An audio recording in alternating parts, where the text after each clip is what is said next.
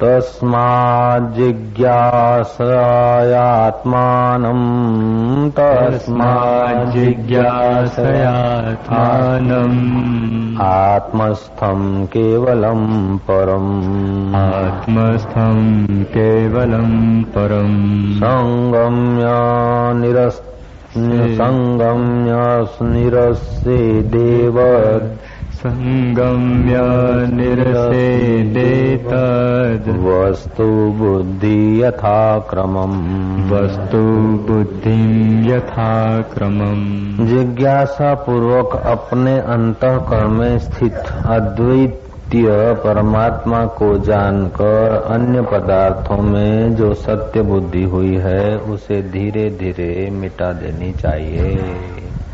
जिज्ञासा पूर्वक अपने अद्वैत परब्रह्म परमात्मा को जानते जाना चाहिए और अन्य वस्तुओं में जो सत्य बुद्धि हुई है, अन्य व्यवहार में जो सत्य बुद्धि हुई है, अन्य परिस्थिति में जो सत्य बुद्धि है, उसको हटाते जाना चाहिए। पूर्वक ब्रह्म की जिज्ञासा भगवान वेदव्यास जी ने कहा अथा तो ब्रह्म जिज्ञासा, ब्रह्म सूत्र में लिखा। तुम्हें कुछ जानना है तो उस ब्रह्म को जानो। जिसको जानने से फिर कुछ जानना बाकी नहीं बचता। जिसको पाने से कुछ पाना बाकी नहीं रहता। और जिसमें स्थिर होने के बाद बड़े भारी दुख से भी आदमी चलित नहीं हुआ, होता। ऐसा गीताकार ने भी कहा। तो ब्रह्म की जिज्ञासा, उस परब्रह्म परमात्मा की जिज्ञासा हेतु अन्य पदार्थ जो दिखते हैं, सोचे जाते हैं, उसमें से सत्य बुद्धि हटानी चाहिए। हकीकत में वे सत्य नहीं है, सत्य हो तो सदा रहे। सदा तो रहते नहीं, सारा स्वप्नवत बीता जा रहा है। तो हम अंतर्यामी परमात्मा में क्यों नहीं ठहर पाते हैं कि हमें जगत सच्चा लगता है, परिस्थितियाँ सच्ची लगती है? तो परिस्थितियाँ जब तक सच्ची लगती है, जगत सच्चा लगता है तो सत्य स्वरूप पर ब्रह्म परमात्मा में हमारा मन प्रतिष्ठित नहीं हो पाता है। तो आज का श्लोक हमें समझाता है कि जिज्ञासा पूर्वक अपने अंतकरण में स्थित अद्वितीय परमात्मा को जानकर जिज्ञासा पूर्वक प्रयत्न पूर्वक जानने की इच्छा तीव्र रखें तभी जब तक ब्रह्म परमात्मा को जानने की तीव्र जिज्ञासा नहीं हुई, तब तक चाहे परमात्मा स्वयं साकार रूप लेकर प्रकट हो जाए, अथवा अद्वैत ब्रह्म तो ठोस भरा है। जिज्ञासा न होने के कारण उसका साक्षात्कार नहीं होता है। जो सर्वव्यापक ईश्वर है, और आज तक दिखता नहीं तो जिज्ञासा की कमी है। तो जिज्ञासा पूर्वक उस अद्वैत ब्रह्म को जानकर जगत की सत्यता सत्यता की वासना को हटाते जाए एक एक करके हटाते जाए। शिव जी ने कहा, उमा कहूँ मैं अनुभव अपना, सत्य हरि भजन जगत सब स्वप्ना।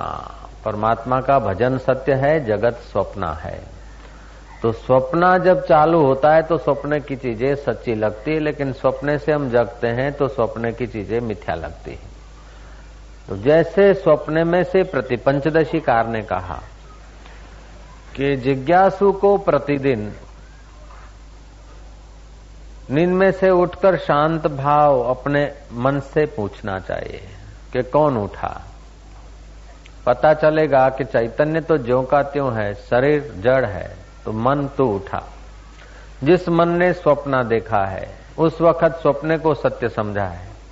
तो जैसे स्वप्न में से उठकर, रात्रि के नींद से उठकर, स्वप्न से उठकर, फिर इस जगत में आता है तो जैसे स्वप्ने को स्वप्न समझ लेता है, ऐसे इस जगत को स्वप्न समझूँगा। इस जगत के स्वप्न तुल्य याद करना चाहिए। तो जैसे रात्रि के स्वप्न से उठा तो उसको स्वप्न माना। ऐसे इस इस संसार को स्वप्न के साथ तुलनात्मक करते जाएँ। समय की धारा में सब बहा चला जा रहा है। सुख, दुख, अपना पराया, मान, अपमान अच्छा बुरा, सब बहा जा रहा है। लेकिन नादानी से ब्रह्म जिज्ञासा हो नहीं पाती। तो जो बहा जा रहा है, वो सच्चा लगता है। जो मिथ्या है, झूठा है, वो सच्चा लगा जा रहा है।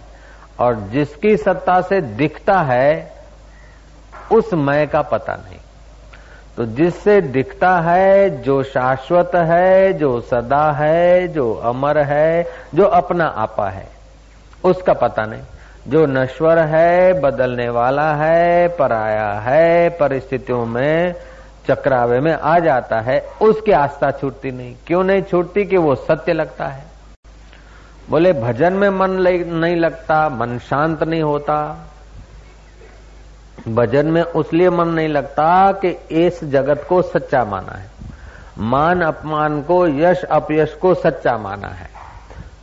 सुख दुख को सच्चा माना है। संसार के परिस्थितियों को सच्चा माना है। हालाँकि वो सच्ची है नहीं, लेकिन सत्यता ऐसी घुसी है कि बैठेंगे तो भी मन उन्हीं का चिंतन करेगा। जैसे स्वप्न देखा और आँख खुल गई तो स्वप्ने की चीज़ों का मूल्य हट गया। स्वप्ने की चीज़ों का मूल्य हट जाने से फिर दिन में याद नहीं आता कि रात को बढ़िया सपना देखा था, रसगुल्ला खाया था। आँखें बंद करके फिर रात के रसगुल्ले खाने नहीं जाते हो। आँखें बंद करके सोते सोते भी रात का स्वप्न अगर आप दिन को सो रहे हैं तो ऐसा नहीं करते कि रात को जो लिया था, दिया था, ऐसा फिर हम लेवे दे। ऐसा नहीं होता, क्योंकि स्वप्ने को हमने स्वप्न समझ लिया है। इसलिए दिन में रात्रि के स्वप्ने की परिस्थितियों को फिर से लाने की इच्छा नहीं होती, उनको चिपकने की इच्छा नहीं होती। नहीं होती कैसे कि उसको मिथ्या समझ लिया? उसकी सत्यता हटा दी है। जैसे रात्रि के स्वप्ने की सत्यता हट जाती है तो दिन को आपको उसके स्वप्ने के प्रभाव से मन इधर उधर दौड़ाना, रोकना नहीं पड़ता है। न दौड़ाना पड़ता, न रोकना पड़ता है।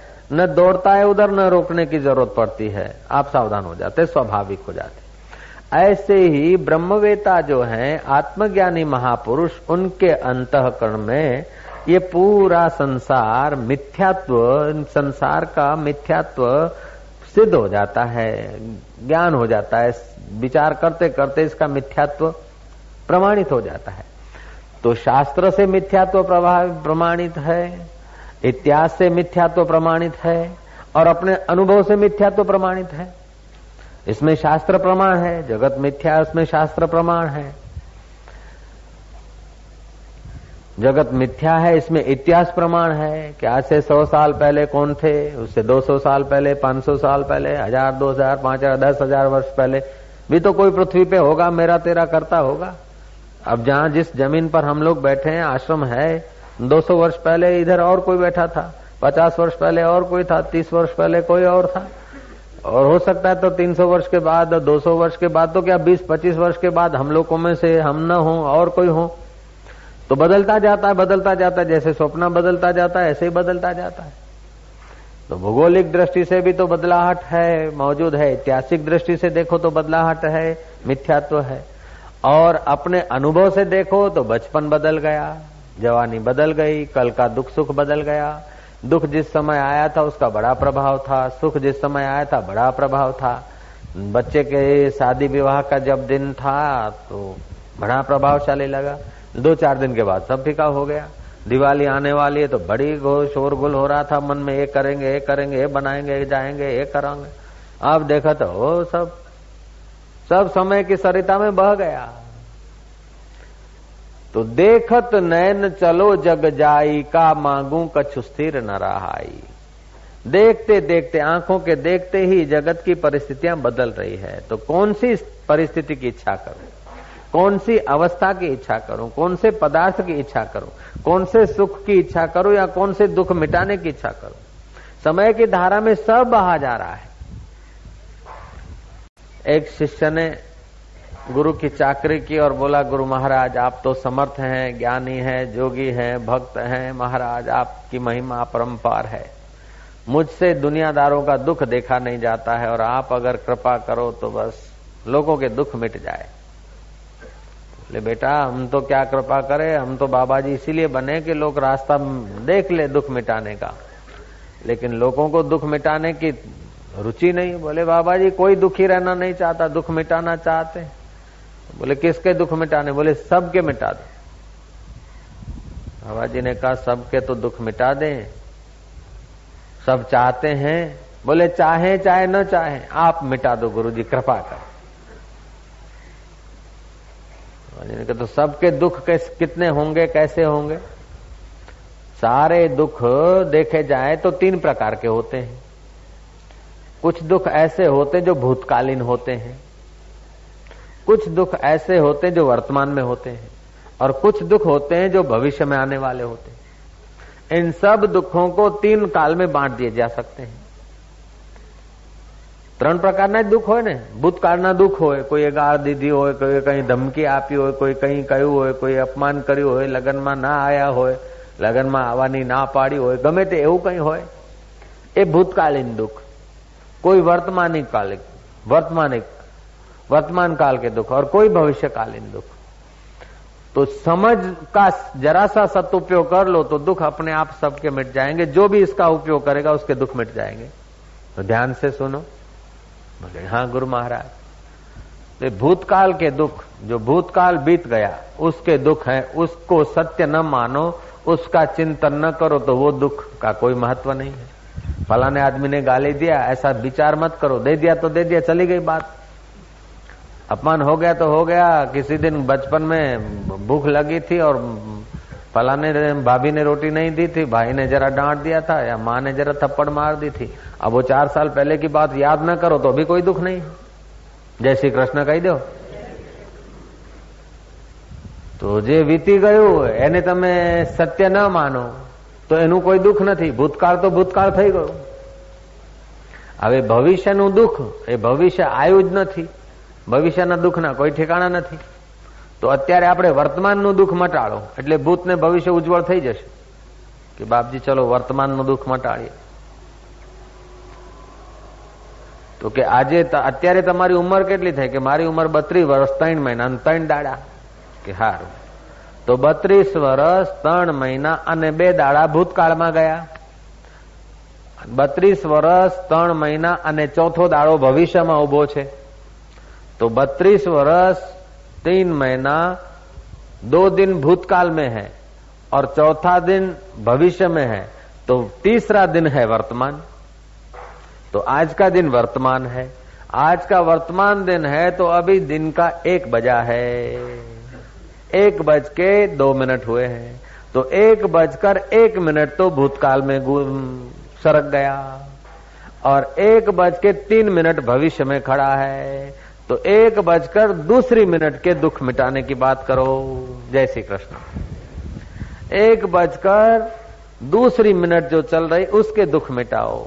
उसमें दूसरी मिनट में तीस सेकंड तो भूतकाल में गुजर गए और 25 सेकंड बाकी के भविष्य में खड़े हैं। बाकी के पाँच सेकंड का ख्याल करो। पाँच में से तीन तो भूतकाल में है।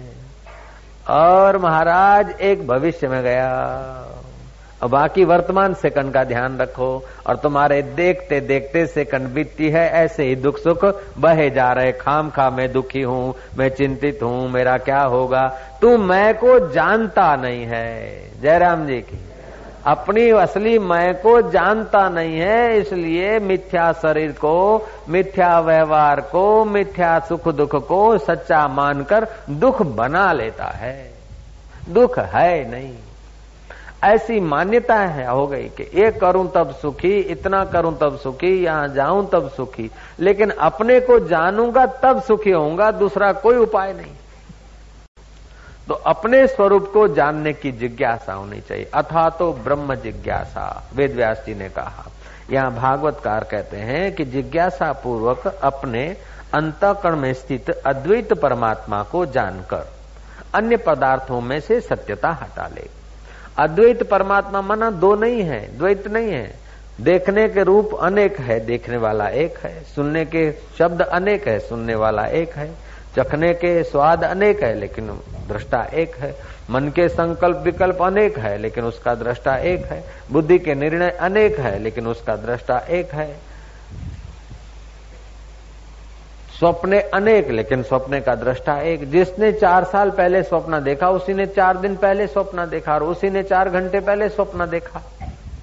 तो सपने बदल गए सपने बदले हुए थे, और सपने का समय बदल गया सपने बदल गए। सपने के वक्त के दुख सुख बदल गए, लेकिन उसको देखने वाला एक का एक। तो वो एक अद्वितीय जो ब्रह्म है, वो मैं आत्मा हूँ, एक हूँ, अद्वितीय हूँ, आत्मा हूँ। जब तक ऐसा अद्वितीय ज्ञान नहीं हुआ, तब तक भय बना रहेगा, चिंता बनी रहेगी। भय करवटें बदलता रहेगा, भय जगहें बदलता रहेगा, भय जाएगा नहीं। जब तक ये आत्मज्ञान नहीं हुआ, तब तक दुख और भय जड़मूल से नहीं जाएँगे। ये जगह बदलते रहेंगे, अवस्थाएँ बदलते रहेंगे, लेकिन मौजूद रहेंगे। एक थे जुन्नेद मिया। उसको भय लगता था कि यहाँ कब्रस्तान से मुझे गुजरना पड़ता और मैंने सुना है कि बावलिया भूत रहता है यहाँ, इमली में। और बाबा जी, मुझे बहुत डर लगता है। हालाँकि मैं मुसलमान हूँ, लेकिन मेरे मन में ऐसा दुराग्रह नहीं कि मैं मुसलमान और हिंदू। मैं तो बाबा जी आपको मानता हूँ, आसाराम जी महाराज, मैं आपको मानता हूँ, खुदा कसम खा के बोलता हूँ। लेकिन हमारे वाले इधर आने में जरा हमारी मस्करी करेंगे इसलिए मैं बुधवार, इतवार के सिवा आता हूँ, चुपके से आता हूँ। ठीक है, आ गए तो ठीक है। तो क्या बात है? बोले बाबा जी मुझे डर बहुत लगता है। हम जहाँ से जाता हूँ, बड़ी इमली है और पास में कब्रस्तान है हमारे गाँव के। और महाराज, मुझे भूत का बड़ा डर लगता है। बाबा जी ने क्या करा कि बोले भूत का डर लगता है तो भूत को भगाने में मेरे पास वीआईपी कोटा का मंत्र है। तो चिंता मत कर। बाबा जी ने कागज़ में एक मंत्र जरा विधि विधान से लिखा, कुमकुम छट दिया, तिलक कर दिया, तावीज में डाल दिया। उसको ये महत्वपूर्ण लगे, ऐसा बाबा जी ने थोड़ा नाटक कर दिया। और वो कागज़ का टुकड़ा, उल्टत देव, पलटत काया, उतरा बच्चा, गुरु ने बुलाया, देव सच नाम आदेश, गुरु का मंत्र साचा, फुरो वाचा ईश्वरी वाचा, पिंड काचा, छू, फू, जो कुछ होता है, टूणा फूणा, सब कर दिया। और तावीज में डाल दिया कागज़। कागज़ तावीज में डाल दिया और बोला कि देख जुनेद मिया, इसको तो अगरबत्ती करना, गूगल का धूप करना, हो जाए तो चंदन का कभी टिल्ला कर देना और इस तावीज को गले में बाँध देना। ये तावीज बंधा रहेगा तो भूत तो क्या, जिन्न क्या, भूत प्रेत तो क्या, ब्रह्म राक्षस भी तेरा पीछा नहीं कर सकता। ऐसा है। अला बांधू, बला बांधू, जल बांधू, थल बांधू, तेज बांधू, पृथ्वी बांधू, आकाश बांधू, पाताल बांधू, ये एकदम ऐसा, बस वीआईपी कोटा का मंत्र है। उसके मन में आस्था हो गई। बाबा जी ने जैसा बताया, ऐसी विधि घर जाकर करके महाराज उसने गले में पहन लिया। गले में पहन लिया देखा कि जाऊँ अब अब तो भूत मेरा कुछ बिगाड़ेगा तो नहीं। दोपहर के समय गया, दोपहर के समय गया तावीज पास में है। देखा कि अपना कुछ नहीं बिगड़ा। तावीज अपने पास।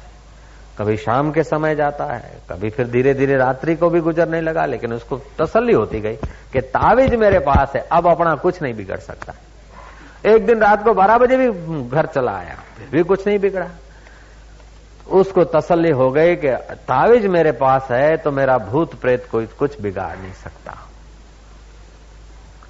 लेकिन महाराज, रात जब सोता था ना तो कभी कभी हाथ तावीज पे रखता था, कोई निकाल न ले। स्नान करता था तो भी तावीज कोई चुरा न ले ले न जाए। किसी से बात करे तो बार बार हाथ तावीज पे चला जाता, क्योंकि बड़ी कीमती चीज़ है। इसी से जीता हूँ। तो एक भूत का भय गया तो दूसरा तावीज न चला जाए, उसका भय घुसा गया। जय जय भय ने जगह बदली, भय गया नहीं। ऐसे ही हम लोग कोई नेता से संबंध रखते हैं कि धन ज़्यादा हो गया, कहीं नेता काम में आएगा, नेता किसी जनता से संबंध रखता है ऐसे संबंध रखे कभी काम में आएगा, उससे संबंध रखे कभी काम में आएगा, उससे संबंध रखे कभी काम में आएगा। ऐसा करके हम मीठे संबंध अंदर से तो कुछ होता है इच्छा, और बाहर से मीठे संबंध बनाते हैं। तो मीठे संबंध बनाने में आर्टिफिशियलता होती तो संबंध बनाने का सुख नहीं मिलता, और अंदर भय पनपता रहता है। जय जय। तो हम लोग क्या है कि मिथ्या जगत की सत्यता नहीं छोड़ पाते हैं। बहुत पसारा मत करो, कर थोड़े की आश। बहुत पसारा जिन किया वे भी गए निराश। मुझे जिस देह पर भरोसा नहीं है, उसमें इतनी आस्था है। उसमें इतनी आस्था क्यों है कि जगत को सच्चा मानते, देह को सच्चा मानते और जो वास्तविक सत्य है उसका पता नहीं। तो स्थूल देह नश्वर है, बदलता रहता है, और सूक्ष्म देह मिथ्या है, क्योंकि कल्पनाओं से भरा है। कल्पनाओं का पुंज सूक्ष्म देह और पाँच भूतों का पुंज ये स्थूल देह तो पाँच भूतों में भी रोज पाँच भूतों का पड़ता रहता है रोज आता, जाता रहता है उसलिए वो मिथ्या है। नश्वर है। और सूक्ष्म देह कल्पनाओं का पुंज है, इसलिए वो नश्वर है। तो स्थूल देह मिथ्या है और सूक्ष्म देह नश्वर है। तो दोनों में आस्था निकाल दो तो आप शाश्वत हैं। सूक्ष्म देह के सूक्ष्म विचार और निर्णय बदलते रहते हैं, और स्थूल देह के स्थूल कण बदलते रहते हैं। इसमें आप इनकार नहीं कर सकते। तो जिनका श्वासोश्वास और मिनटों मिनट बदलाहट होता है, आपको पता नहीं कि आपको अभी जो विचार आया, पाँच मिनट के बाद कौन सा विचार आएगा, खबर है? तो जो बीत गया उसका आपको पता नहीं, और जो आएगा उसका आपको पता नहीं। लेकिन आप तो हैं, दो दिन पहले जो थे वो ही आज हैं, और दो मिनट के, अभी जो हैं, दो मिनट के बाद भी आप ही रहेंगे। तो ये सब आने जाने वाले, जो आने जाने वाले हैं, उसको आने जाने वाला, समझ लीजिए। और आप जो रहने वाले हैं, उसको अहम ब्रह्मास्मि के रूप में स्वीकार लीजिए। वो मैं हूँ। देहो अहम नहीं, पटेलो अहम नहीं, गुजराती अहम नहीं, अहम ब्रह्मास्मि। वो मैं ब्रह्म, जो एक अंतकरण में है, अनेक अंतकरण में, वही का वही है, वो मैं हूँ। ऐसा अपने शुद्ध स्वरूप का चिंतन करते करते, अथवा श्वासोश्वास को जिस चैतन्य की सत्ता से स्पंदन मिलता है, उसमें आराम पाते पाते अपने जीवन को पहचान लीजिए। मुर्दे को मैं मानने की गलती छोड़ दीजिए। धीरे धीरे अपने संस्कारों को सुसज्ज करते जाओ, ब्रह्म भाव को। और देह के लक्षणों को, देह के रंग को, देह चमड़े के रंग को अपना रंग मानने की गलती हटाते जाओ। मैं सारी दुनिया को सबको रंग देने वाला हूँ, मेरे को कोई रंग नहीं। मैं रंग का दाता हूँ, मैं रंग से रंगता नहीं, लेकिन मेरे से सारे रंग रंगते हैं। मैं भावों से भिंजता नहीं, लेकिन मेरे द्वारा सारे भाव भिंजते हैं। तो एक होता है क्रिया का सुख, दूसरा होता है भावना का सुख, तीसरा होता है सविकल्प समाधि का सुख। क्रिया के सुख से भोगी लोग क्रिया के सुख में उलझे हैं और थोड़ी देर में थक जाते हैं। और भोगी आप तो थकता है, लेकिन जिसके संपर्क में आता है, उसको भी धन से, शरीर से, विचारों से थका देता है। तो भोगी क्रिया के सुख में उलझता है, भक्त भावना के सुख में जीता है, कर्मी भविष्य की कल्पना के सुख में जीता है, लेकिन योगी सविकल्प समाधि के सुख में पहुँचता है। और सविकल्प समाधि के सुख से निर्विकल्प समाधि का सुख ऊँचा है और निर्विकल्प समाधि के सुख से निर्विकल्प तत्व का साक्षात्कार ऊँची चीज़ है। निर्भाव जपे, सकल भाव मिटे, संत कृपाते प्राणी छूटे। उस निर्भय तत्व का जिसको साक्षात्कार होता है, उसके आगे सारे लक्षण और सारे ग्रहों को जख मारकर सीधा हो जाना पड़ता है। तो आज का श्लोक हमें बताता है कि मिथ्या जगत का, स्थूल देह का, सूक्ष्म देह का सत्य भाव हटाते, सत्य स्वरूप ब्रह्म परमात्मा की जिज्ञासा करे। कई लोग बोलते बाबा जी अब कृपा करो, स्विच ऑन कर दो, हमारे अंदर साक्षात्कार हो जाए, दया करो। साक्षात्कार कराने के लिए हर रोज मैं चिल्लाता हूँ।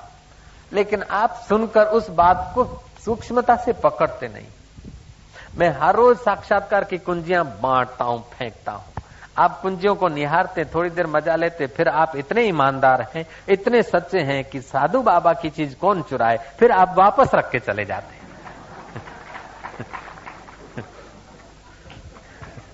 भगत जगत को ठगत है, भगत को ठगे न कोई। एक बार जो भगत ठगे तो अखंड यज्ञ फल होई। भक्त का मतलब है जो चैतन्य आत्मा से विभक्त नहीं होता है। संसारी को धन मिलता है तो तिजोरी की ओर निहारता है, अथवा छोवर से बमणा के तरफ़ आइडिया लगाता है। और सत्ता वाले को सत्ता मिलती है तो अपने इर्द गिर्द के चमचों की तरफ़ निहारता है। लेकिन संत को, भक्त को जब खजाना मिलता है तो वो तो लुटवाने को घूमता है। लेकिन लोग इतने सच्चे ईमानदार हैं कि संतों के खजाने को क्या लूटना बेचारे, इतना मेहनत करके ज्ञान पाया। और वो अपन लेके चले आए ठीक नहीं। आप बहुत ईमानदार आदमी है। और फिर रोज आकर कहते हैं कि आप दया कर दो, साक्षात्कार हो जाए। अरे तुम सदा साक्षात्कार हो, सतत साक्षात है, असाक्षात हो नहीं सकता। एक होता है परोक्ष, दूसरा होता है अपरोक्ष, और तीसरा होता है साक्षात अपरोक्ष। देखो, अमेरिका नहीं देखा उसके लिए अमेरिका परोक्ष है, स्वर्ग नहीं देखा उसके लिए स्वर्ग परोक्ष है, मोटेरा आश्रम नहीं देखा उसके लिए मोटेरा आश्रम परोक्ष है। अब मोटेरा आश्रम में आ गए। योग वेदांत आश्रम में आ गए। तो क्या हो गया? अपरोक्ष। अब परोक्ष नहीं हुआ ये अपरोक्ष हो गया। अपना स्वरूप साक्षात अपरोक्ष है। अब इस किताब को देखना है। किताब नहीं थी, तब तक परोक्ष थी। किताब अब सामने आ गई तो अपरोक्ष हो गई। तो ऐसा तुम्हारा आत्मा नहीं कि यूँ सामने आ जाए, अपरोक्ष हो जाए। नहीं। किताब को देखना है तो प्रकाश चाहिए, आँख चाहिए, मन चाहिए और मैं चाहिए। अब आँख को देखना है तो न प्रकाश चाहिए, न किताब चाहिए। केवल मन चाहिए तो आँख को देखेगा कि आँख देखती है कि नहीं देखती है। अगर मन को देखना है तो केवल मैं चाहिए और मैं को देखना है तो साक्षात अपरोक्ष मैं है। जय जय। वो साक्षात अपरोक्ष है उसको हम नहीं देख पाते। उसका मतलब यह है कि जो सदा साक्षात अपरोक्ष है उसमें स्थिति नहीं होती। इसका कारण है स्थूल दय को मैं मानने की गलती है। सूक्ष्म शरीर के विचारों को मेरा विचार मानने की गलती है। तो आज का श्रीमद भागवत के ग्यारहवें स्कंद का दसवें अध्याय का ग्यारहवा श्लोक कह रहा है कि जिस जिस हम्म, जिज्ञासा पूर्वक अपने अंतकरण में स्थित अद्वितीय परमात्मा को जानकर अन्य पदार्थों में जो सत्य बुद्धि हुई है, उसे धीरे धीरे मिटाते जाना चाहिए। बहुत पसारा मत करो, कर थोड़े की आश। बहुत पसारा जिन किया, वे भी गए निराश। हाड बजा, हाड बड़ा हरि भजन कर, द्रव्य बड़ा कछु दे। अकल बड़ी उपकार कर, जीवन का फल ए। दूसरे का उपकार करो, चाहे न करो, कम से कम अपना उपकार तो करो। अकल बड़ी है तो अपने सत्य स्वरूप को जानो और मिथ्या स्वरूप का जो थोपा हुआ है, पढ़, उसको हटाओ। गुलाम नबीर आ रहा था, पूनम की रात थी, जंगल में कहीं गया था। लौटते समय देखा कि कुएँ में चाँद, रमज़ान का महीना, और कुएँ में चाँद लोग उपवास कैसे खोलेंगे? आगेवान था, समाज सुधारक था। उसने बोला, चाँद तू चल तू चल तो अंदर कुएँ में से आवाज़ आया, तू चल। उसने बोला, मैं नहीं आता, तू चल। तो कुएँ का प्रतिध्वनि हुआ, मैं नहीं आता, तू चल। तो फिर गुलाम नबी कहता, नहीं, कैसे आता? लेकर ही जाऊँगा। तो अंदर से आवाज़ आया, लेकर ही जाऊँगा। बोले, तू क्या ले जाएगा? अंदर से वही आवाज़ आया, तू क्या ले जाएगा? बोले, मैं नहीं ले जाऊँगा, अब देख। तेरे को लेकर ही जाऊँगा, तू जाए, तेरे को लेकर जाऊँगा, तभी तो हमारे जात वाले बेचारे रोजा खोलेंगे। मैं कोई साधारण आदमी नहीं हूँ, समाज का बड़ा आगेवान आदमी हूँ, और आगेवानों को बड़ी चिंता होती, दूसरों को सुधारने की, दूसरे के भला करने की, अपना भला तो अबराई पे रह जाता है। जय जय। महाराज इधर उधर से रस्सा लाए, और फांसा बनाया, और कुआ को, कुआ में डाला। फांसा डाला, गुलाम नबीर ने कुआ में, चाँद को बाहर निकालने के लिए देव योग से किसी चट्टान में वो फांसा फंस गया। फंस गया, फिट हो गया। अब गुलाम नबी दोनों हाथ का ज़ोर लगाकर गरगड़ी पर खींचता कि यार कुछ भी हो, है तू मोटा ताज़ा भारी है, लेकिन मैं भी गुलाम नबीर हूँ और समाज का आगेवान हूँ, पूरे दुनिया का ठेका लेके घुमा हूँ। तो तेरे को अब अब कुआ में नहीं छोड़ूँगा। बराबर झटका मारता गया, लेकिन वो फांसा फिट होता गया। बोले, कुछ भी हो, तू नहीं निकले, ऐसा नहीं हो सकता। खुदा खैर करे तो बंदा लहर करे। ला इला में हिम्मत रसोल ऐसा करके श्वास लिया। हम भर भवा का धामा धाम ऐसे युद्ध के मैदान में डट गया। महाराज सरसा को ज़ोर से दो पाँच झटके मारे। हर आगे बेवकूफ़ी का जोश भी अपना होता है। एक, दो, तीन, चार, ऐसे झटका मारा। मैं झटके मारते मारते मारते रस्ते में कहीं तैड़ पड़ गई बीच में। और एक जोरों का झटका मारा तो महाराज रस्सा टूट गया, पीठ के बल से गुलाम नबीर जा गिरा। थोड़ी देर के लिए तो मूर्छित हो गया, आँखें बंद हो गई। मूर्छा जब खुली, आँख खुली तो देखा के चाँद आकाश में पहुँच गया बोले, भले सिर पे चोट लगी, पीठ में थोड़ी चोट लगी, कमर टूटी है, लेकिन यार तेरे को लाके आसमान में हमने रख दिया तो सही, आखिर में गुलाम नबीर हूँ। तालियाँ तो हम बजाते, लेकिन हम गुलाम नबीर के पड़ोसी हैं बिल्कुल। होता प्रकृति में है, होता पाँच भूतों में है, लेकिन हमने के छोकरे को बड़ा किया, लड़की को शादी कराया, लड़के को शादी कराया, बहू को गहने दिलवाए, बेटे को ये कर दिया वो कर दिया, और मैं को तो जानता नहीं। अब तू क्या कर है, तेरे को पता नहीं। कोई न कोई एक बात लेकर हम चल पड़ते, जीवन पूरा घिस डालते। स्कूल करेंगे तो स्कूल और करो और करो। नेतागिरी करेंगे तो और नेतागिरी करो। दुकान करेंगे तो और एक दुकान करो, और दूसरी दुकान करो। बच्चे करेंगे तो एक बच्चा, दूसरा बच्चा, और बच्चे करो। मकान बनाएँगे तो और बड़ा बनाओ, और बढ़ाओ। गहने लाएँगे तो और लाओ और लाओ। उसमें एक जो पकड़ लेते ने, पूछड़ा, उसी को बस जीवन का देह बना लेते। हमने स्कूल खोला है, बाबा जी, आपकी दया से अच्छी चलती है। अब और दया करो, कॉलेज बनाए। अच्छा कॉलेज बन गया, अब दया करो, दूसरी कॉलेज बनाए। बनाओ, ठीक है। दूसरी हॉस्पिटल बनाओ, दूसरे लेकिन तुम कौन हो इसके भी थोड़ा ख्याल करो, लाला, ये सब बनाओ अच्छा है, ठीक है, लेकिन कई बना बना कर चले गए, कई कर करके चले गए। आप जिससे किया जाता है, उसमें जरा आराम पाने का थोड़ा मौका ले। जिससे बनाया जाता है, उस विधाता को, जीवनदाता को देख लो। नहीं तो मृत्यु से बचने के लिए कोई साधन काम नहीं देगा।